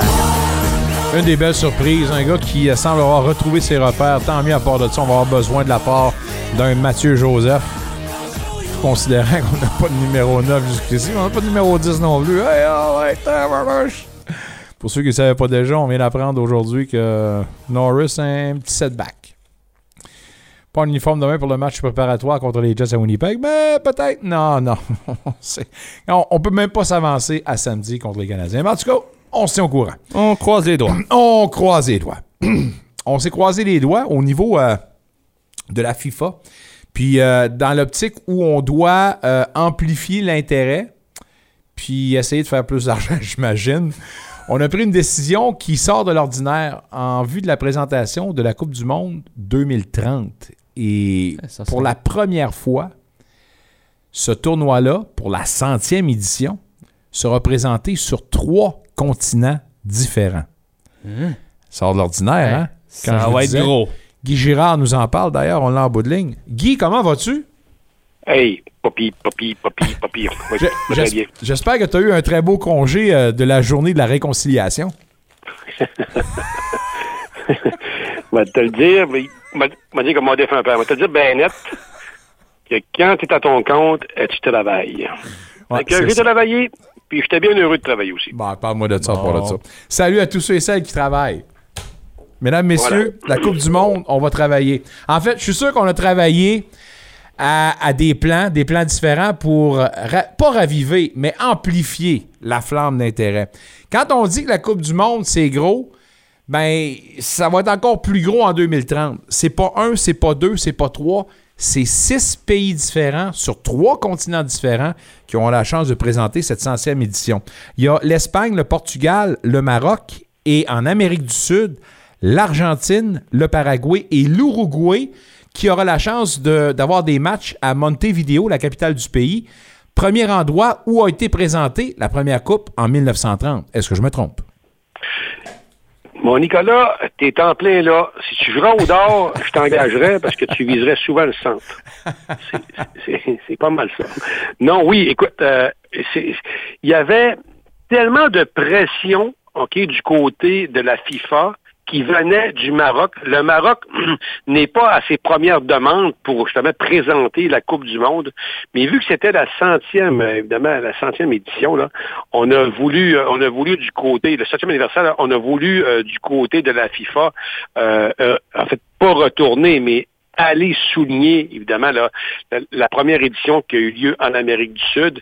Et puis, ben, euh, on a décidé de ne pas déplaire au Maroc, mais de surtout là faire un immense clin d'œil à l'Amérique du Sud, puis tu viens de le dire là, au Paraguay, à l'Uruguay, puis à l'Argentine. Et on se rappellera que l'Uruguay avait été les premiers champions du monde à cette époque-là, en 1930. Donc, euh, ça sera ça. Puis, euh, tu l'as dit d'entrée de jeu, là, tout un coup de marketing et en même temps beaucoup de sous. Parce que là, tu vas aller rejoindre, évidemment, là, tous les fuseaux horaires, ou à peu près, là, évidemment, là, j'oublie, j'oublie la- la- la- la- l'Asie et puis, euh, et puis le Japon, mais euh, tu vas aller rejoindre des centaines de millions de personnes qui regarderont cette fameuse Coupe du Monde-là. Est-ce que c'est euh, est-ce que c'est de cette façon-là qu'on va, euh, qu'on va les présenter maintenant? Est-ce que tu t'attends? De plus en plus. Oui, c'est ça. Est-ce que tu t'attends à voir justement là, une première ronde où il y aura plusieurs pays qui vont avoir des matchs pour finalement concentrer le tout pour les, les matchs plus loin? Pas les matchs, mais plutôt les rondes plus loin sur un seul vidéo? Ouais, un seul Oui. vidéo. Un seul pays, pardon. Oui, Nicolas, de plus en plus, ça va être comme ça parce que on se rappellera que la dernière Coupe du Monde qu'il y a eu au Qatar, là, ça l'a coûté extrêmement cher de bâtir des stades parce que là-bas, il n'y en avait pas et on en a bâti. On se rappellera des coûts faramineux. La FIFA avait été pointée du doigt. Ça aura coûté justement le job de Seth Blatter, on se rappellera, puis d'un certain Michel Platini euh, pour avoir euh, justement donné cette Coupe du Monde-là au Qatar et puis euh, quatre ans avant euh, en Russie. Ceci étant, euh, ça, ça va être comme ça. Cette année, ben en fait cette année, en 2026, on va se le rappeler, le Canada, les États-Unis et le Mexique présenteront la Coupe du Monde, donc sur trois pays différents. Euh, le Canada, jamais, jamais on aurait eu les stades et les bâtir, jamais le gouvernement aurait mis de l'argent là-dedans. États-Unis, peut-être, oui, on sait qu'ils ont les stades pour ça, mais on a décidé de plaire justement aux trois pays comme ça. Donc, euh, oui, et puis tu sais quoi, le, soccer, euh, le soccer, c'est le sport le plus populaire au monde, puis de l'offrir à plusieurs pays et ou plusieurs continents comme ça, ça vient juste là euh, redonner justement ces blasons à ce sport-là euh, partout à travers le monde, puis de gagner encore plusieurs adeptes. On se rappellera qu'en 94, la- les États-Unis avaient, États-Unis, avaient ouais. présenté cette Coupe du Monde-là, Nicolas, et ça a été, je te dirais, la rampe de lancement là, du soccer en Amérique du Nord. Ça l'avait explosé aux États-Unis et au Canada aussi, des inscriptions, puis on sait ce qui est arrivé. La MLS est arrivée, euh, la MLS n'a jamais été aussi populaire dans le monde maintenant. Puis je suis certain, moi, qu'en 94, là, euh, cette Coupe du Monde-là n'a pas été, euh, je te mets pris au hasard pour le succès que présentement connaît le soccer en Amérique. Ça, c'est pour euh, la Coupe du Monde. On va attendre longtemps. 2030, euh, 2026, ça s'en vient au Canada, on vous le rappelle. Alors, on a amplement le temps d'en jaser. Mais une très belle initiative et un beau clin d'œil au passé pour cette centième. Parlons un peu plus près de nous de l'Atlético Ottawa qui, malheureusement, a raté son rendez-vous contre le York United. Résultat, ben, United passe devant elle. L'Atlético n'a pas le choix de remporter son dernier match. Elle se retrouve devant un fait accompli. Il va affronter euh, le Forge, si je ne me trompe pas. Mais reste que s'il fallait que l'équipe ne se présente pas euh, en série, considérant l'opportunité qu'on avait, ça serait définitivement pas un bon post-mortem qu'on aurait pour euh, quantifier cette saison-ci. Écoute, Nicolas, euh, on va faire un petit peu de mathématiques, là. Atletico va jouer contre le Forge. Le Forge qui, dans les cinq derniers matchs, là, OK, a quand même 16 points sur une possibilité, de- en fait, euh, pas 16, mais 13, euh, 13 points sur une possibilité de 15.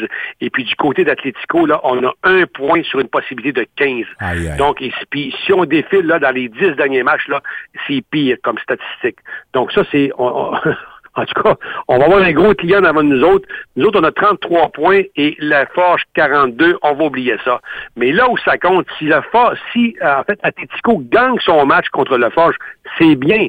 Mais le York, eux, qui sont à 35 points, donc deux points en avant d'Atletico, se mesurent contre Vancouver à 29 points qui ne feront pas les séries. Donc, c'est un client intéressant pour le York United contre Vancouver. Donc, parions là un petit deux que le York, normalement, devait gagner son match contre Vancouver et ça va être extrêmement difficile pour l'Atlético de remporter son match contre le Forge. Donc, ça va être un petit peu ça, Nicolas. Moi, je pense que les carottes sont cuites, ou à peu près. Hein? Ne gâche pas un petit 2, ne gage même peut-être pas un UR, gage rien finalement parce que on n'est vraiment pas sur une bonne euh, stretch entre guillemets pour l'Atlético pour remporter ce match-là. Ça aurait été, écoute, on fera le post-mortem plus tard là, mais euh, ça aurait été une saison extrêmement décevante en dents de scie. En premier lieu, c'est probablement la perte du gardien de but Ignam, là, qui était le gardien de but le meilleur l'année passée en CPL, qui a été, qui aura été absent pour à peu près un mois, un mois et demi. Là. Ça aurait fait probablement la différence pour cette équipe-là cette année. Puis moi, j'aurais pensé que avec l'arrivée de Carl Wimet en défensive, là, ça allait vraiment été très, très bon pour l'équipe, mais euh, c'est pas ce qui s'est passé là non plus. Donc, avec un différentiel, là, justement, qui est pas trop trop favorable non plus, là, garde, euh, je, je, je donne pas vieux os, malheureusement, pour Ottawa, là, en fin de semaine. Ah, des carottes qui sont On va cuites. espérer, on va espérer. Des On va carottes qui sont cuites, des carottes qui seront consommées au souper de l'Action de grâce en fin de semaine. Puis on espère que l'Atlético sera à se dissouper. CF Montréal qui a rendez-vous ce soir contre le, le Dynamo de Houston. 7-0-0 à domicile contre Houston pour le CF Montréal. On semble avoir le numéro du Dynamo. J'espère qu'on va l'avoir encore, le numéro ce soir, Nicolas, parce que du côté du CF Montréal, là, ça va pas bien non plus. Là. Je te parlais de différentiel tantôt. Là. Ici à Montréal, on a le pire différentiel de la section S avec un moins 18. Mais là où ça se casse du côté de Montréal, là, c'est définitivement au niveau des au niveau des points au classement. Là. New York FC est à New York City est à 38, nous 37, United DC 37, Chicago 37, et après ça, ça descend à 34, 33. C'est extrêmement serré, puis on a des gros clients avant nous autres, puis là, tu viens de le dire, c'est Houston de ce côté-ci, du côté de, du côté de l'Ouest. Houston qui est cinquième, qui est assuré d'une place dans les séries. Ça sera pas facile du côté de Montréal. Et puis là, ben, écoute, plusieurs critiques, on parle du propriétaire, on parle de, de- de peut-être éventuellement d'une future vente de l'équipe. Euh, garde, les partisans sont vraiment pas contents. Est-ce qu'il y aura beaucoup de monde ce soir pour encourager le CF Montréal? Euh, ce sera à suivre en milieu de semaine comme ça, un match important. Euh, garde, c'est à souhaiter que Montréal se servira de ce match-là peut-être pour se relancer d'ici la fin de la saison. Il reste plus beaucoup de matchs là, puis on doit, on se doit de les gagner la balance. Là, hein. Il nous reste euh, exactement trois matchs à jouer. là. Puis le prochain match de Jonathan Sirois, le gardien, sera sa 30e titularisation en saison. C'est des choses qu'on n'a pas vues depuis euh, Evan Bush, si je ne me trompe pas, en 2019.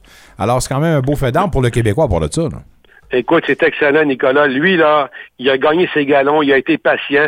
On se rappellera qu'il avait été prêté dans CPL pendant deux saisons, avait été excellent dans sa première saison CPL comme prêt.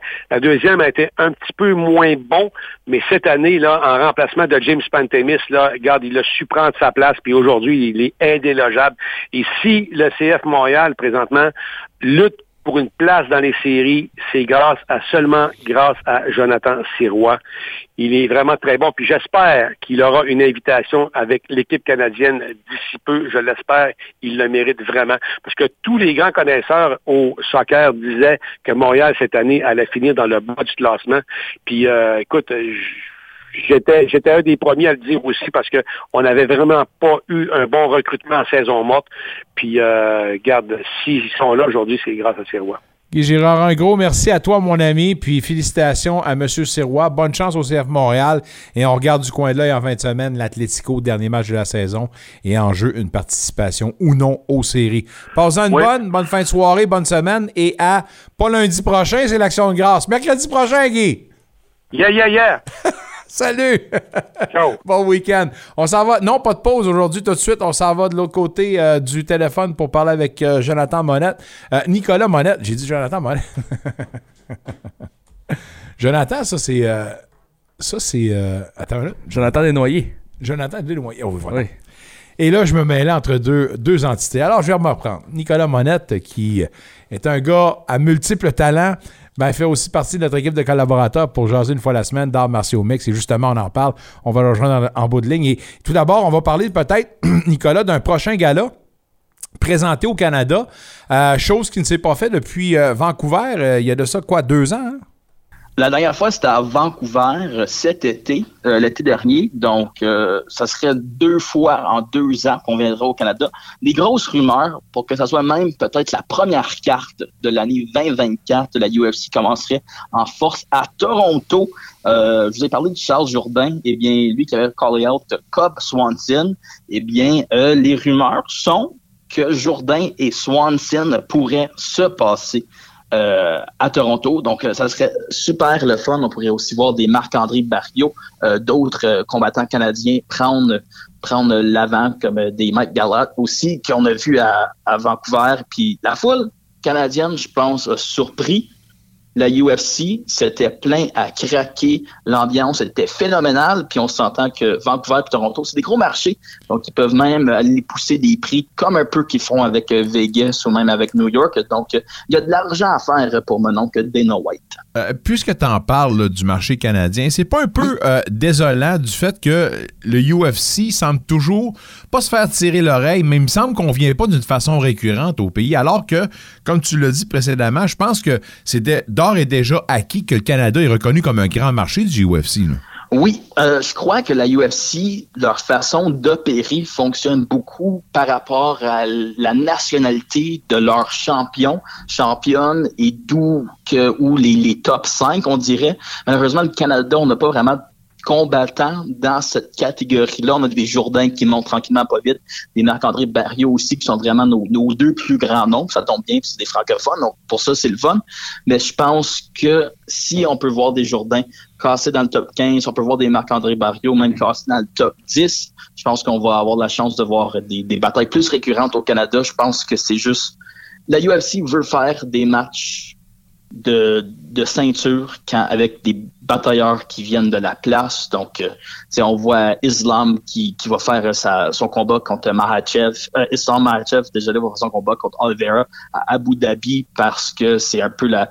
C'est là que le monde ils prennent pour Islam. Donc, je pense que c'est un peu ce, ce côté-là marketing de la UFC qui dit si c'est un gars de la place, ça va se vendre plus cher aussi. Alors, euh, je m'arrête un peu sur ce que tu as dit. Là, on a Jourdain Barrio, puis euh, tant mieux à part de ça, comme tu l'as dit, c'est des francophones. Mais, mais pardon, avec Georges Saint-Pierre, on semblait être facile à croire que le Canada était une pépinière de, de, de, combattants, alors que maintenant, est-ce qu'on peut parler de la même chose? Est-ce qu'on peut parler d'une relance ou une relève canadienne qui est assez en santé ou ça laisse à désirer? Je pense qu'on a quelques combattants. Je pense qu'on a une belle relève. On a beaucoup de combattants, mais c'est plate à dire, mais on n'a pas beaucoup de combattants de haut niveau qui Mm. peuvent se classer parmi le top 5, le top 10 dans leur catégorie de poids respectifs. Donc, je pense que c'est là que c'est plate. On a, on a un bel inventaire, puis je pense qu'avec le plus que ces gens-là, c'est les plus de batailles que Jourdain fait, ben le plus de gens qui vont inspirer de la relève, des affaires comme ça. Donc, je pense qu'on voit que les arts martiaux prennent un peu plus d'intérêt auprès des jeunes aussi au Canada, donc euh, que ce soit des cours de jiu-jitsu, de karaté, des affaires du genre, même la boxe. Puis je pense que c'est juste une question de temps avant qu'une relève se fait en voyant des, des gars de la place comme des Marc-André Barriot euh, qui, qui s'entraînaient, je ne me trompe pas, du côté de Patnaud, de MMA à Gatineau. Donc voir ces jeunes-là, ça donne un beau modèle accessible aux jeunes pour faire écoute, ben si je veux faire ça de ma vie, je peux le faire un peu comme le rêve de Tiga d'être dans la Ligue nationale de hockey. Mais là, le rêve de Tiga pourrait être être dans la UFC un de ces jours. Dans un autre ordre d'idée, je pense que tout le monde euh, a vu, ou si vous ne l'avez pas déjà fait, ben allez sur les médias sociaux, des images à couper le souffle. On Mm. a ouvert officiellement le Sphere, euh, la nouvelle salle de théâtre à Vegas, où euh, a, en ce moment là une permanence euh, YouTube. Puis les images sont à couper le souffle. Je vous le dis, c'est, en tout cas, c'est dans un autre monde. Bref, un- une installation comme ça va donner des idées à certains promoteurs. Est-ce qu'on peut parler déjà du UFC qui regarde du coin de l'œil ce qui se passe pour le Sphere? Peut-être une présentation d'un gros gala là?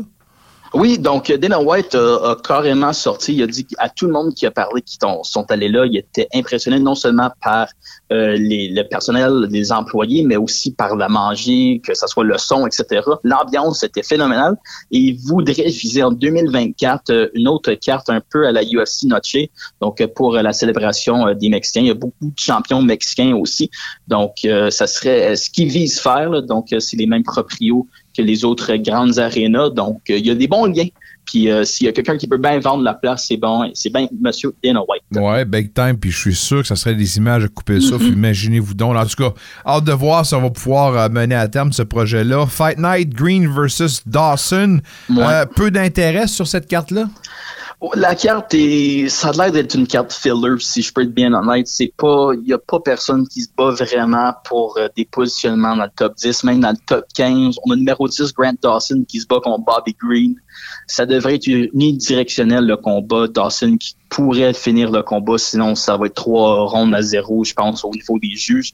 Donc, je pense que c'est des combats qui sont très d'un côté, on pourrait voir des beaux upsets. Il y a toujours l'histoire d'Underdog qui est intéressante, mais comme avec Joe Pfeiffer puis Abdul Razak Al Hassan, je pense que Joe Pfeiffer, euh, il va juste passer à travers puis lui il va continuer à monter son stock dans la UFC, mais je pense pas que c'est rien de à couper le souffle, comme on dit, je pense pas que c'est un must-watch en fait malheureusement. C'est intéressant ce que tu dis, un- un- une carte un peu filler pour remplir un peu du temps. Puis ça, c'est une chose que peut-être on peut reprocher à UFC. Puis on dit souvent trop, c'est comme pas assez. Il me semble que le UFC est passé maître dans l'art de présenter quelque chose toujours, tu sais, à, à- à toutes les semaines pratiquement. Or, des fois, on se demande pourquoi, parce que la qualité n'est pas. Ah, et sans rien enlever là, aux combattants, parce que ça prend quand même, euh, je veux dire, du cran pour se rendre là. là puis t'es pas méchant si tu te rends pas là. Mais quand même, tu trouves pas qu'à un moment donné, c'est trop? Euh, moi, comme fan, je dirais que c'est pas trop. Mais ça reste des combats intéressants, mais si on, on se fie plus sur euh, les, les positionnements des, des combattants, il n'y a pas vraiment d'enjeu sur la ligne. Je pense pas que c'est pas des batailles non plus ou que c'est des vétérans de la vie ou de la vieille, que si tu gagnes, tu continues, ton contrat continue, ou si tu perds, c'est fini. Donc, je pense que ça va être, ça va être des, des combats quand même le fun. C'est des personnes très dynamiques. On a Joaquin Buckley qui a, un des plus beaux KO de l'histoire de la UFC. Un spinning back kick euh, quand que le gars avait attrapé son, sa jambe. J'invite les gens à aller voir ça si vous Ouais. l'avez pas vu. Euh, Drew Dober aussi, ça c'est du popcorn à volonté. Mais je pense, il n'y a, pas- y a pas vraiment d'enjeu pour les gars. S'ils gagnent, s'ils perdent, leur positionnement dans le ranking pour la UFC va rester pas mal semblable. Donc, euh, je pense que c'est peut-être juste une carte le fun pour écouter si, si tu rien d'autre à faire un peu en soirée. Quand tu parles d'enjeu, puis encore cha- chaud du coq à il me semble tout le temps des idées qui me sortent tête, mais avec la, fusion, fusion maintenant avec euh, le monde de la WWE, t'as pas l'impression qu'à un moment donné, tu vas voir des combats de championnat avec un enjeu comme ça, ou je sais pas moi, un steel cage match en UFC, ou un, je sais pas, tu, tu penses-tu qu'on va se rendre là? Je ne sais pas parce que les règles sont régies par les commissions euh, de chaque État. vrai. C'est vrai. Donc, je pense que ça, déjà que la UFC a eu de la misère à se faire accepter euh, à la base comme sport, je pense qu'on va peut-être la misère à voir si on lance des chaises dans l'arène.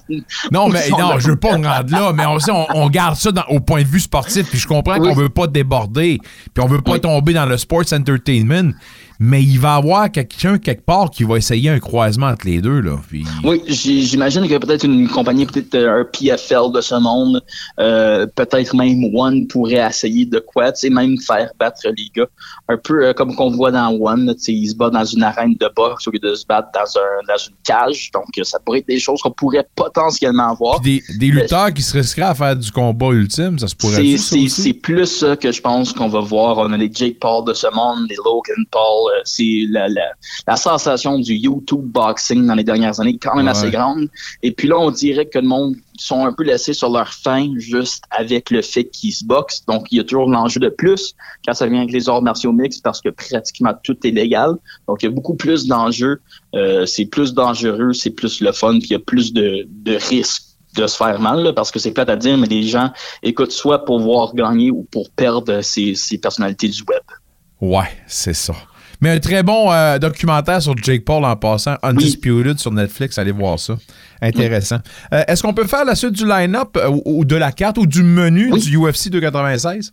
Oui, donc les deux cash cows que j'aime appeler de la UFC, Paddy the Baddy va se battre contre Tony Ferguson. Ferguson euh, qui a eu de la difficulté dans ses derniers combats. C'est un vieux de la vieille. Euh, Semblerait-il que s'il perd, peut-être que ça serait son dernier combat avec la UFC. Il a parlé avec Ariel Helwani sur son émission disant que lui, c'est pas un match qu'il veut, qu'il voit comme s'il doit gagner. C'est juste un match dans sa tête qui s'est déjà dit qu'il était pour gagner. Donc, euh, à voir que peut-être ça va être un retour à, la forme pour El Kukui.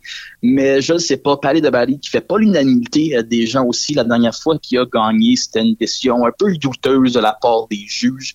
Donc, je pense que les deux messieurs ont beaucoup approuvé, euh, surtout au point de vue euh, des fans, pour montrer que bel et bien sont encore euh, dans ce top du top euh, de la catégorie de 155 livres. Après, l'autre, euh, ben, c'est l'Ir- l'Irlandais, donc il essaie d'être le prochain Colin McGregor, Ian Machado Gary, il va se battre contre Vincent Luque, qui va être un combat euh, quand même assez intéressant. Ça va être euh, une belle compétition à voir, puis ça va être un pour Ian, ça va être un vrai défi, donc à voir s'il va être capable de, de battre Vincente et si oui, il va monter euh, dans les rankings. À suivre, euh, de bons combats, puis euh, Paddy de Baddy contre Ferguson, je mettrai un vieux 2 sur de Baddy.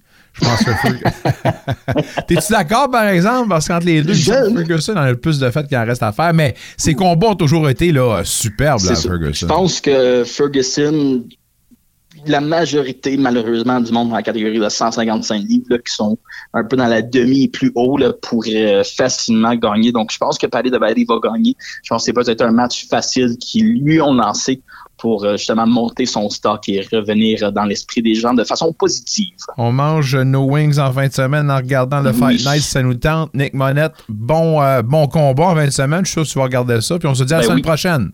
À la semaine prochaine, Nick. Si Dieu le veut, mesdames, messieurs, et ça, ça fait mal. On est à 2 à 0, fin de la septième. Les bleus G, les jets bleus. Aïe, aïe, aïe. Il y a Garcia qui, en deux motions, deux fois s'est fait prendre pour avoir pris trop de temps. Puis encore, je pense que l'histoire se répète. Les bâtons sont incapables. Si t'es là sur le terrain, ben, tu te tires dans le pied, tu fais une gaffe. Maudine de bin. Hey, mec, t'as-tu perdu espoir? Pas encore. Pas encore, tant que de la vie, il y a de l'espoir. Yogi Berra. comme Yogi, c'est pas, Yogi fini, Berra. c'est pas fini. Et ça. On a parlé avec euh, Mick, on a parlé avec euh, Nicolas Monette, avec euh, Phil Aumont, avec Guy Girard, euh, avec Cindy Caron, Luc Chénier, avec le coach Alain Sancartier. Tentative de double, une erreur. Une erreur. Et les twists continuent, mesdames, messieurs. Aïe, aïe, aïe. Je Edouard m'en vais Julien. chez nous. Edouard Julien. On s'en reparle demain. Salut tout le monde.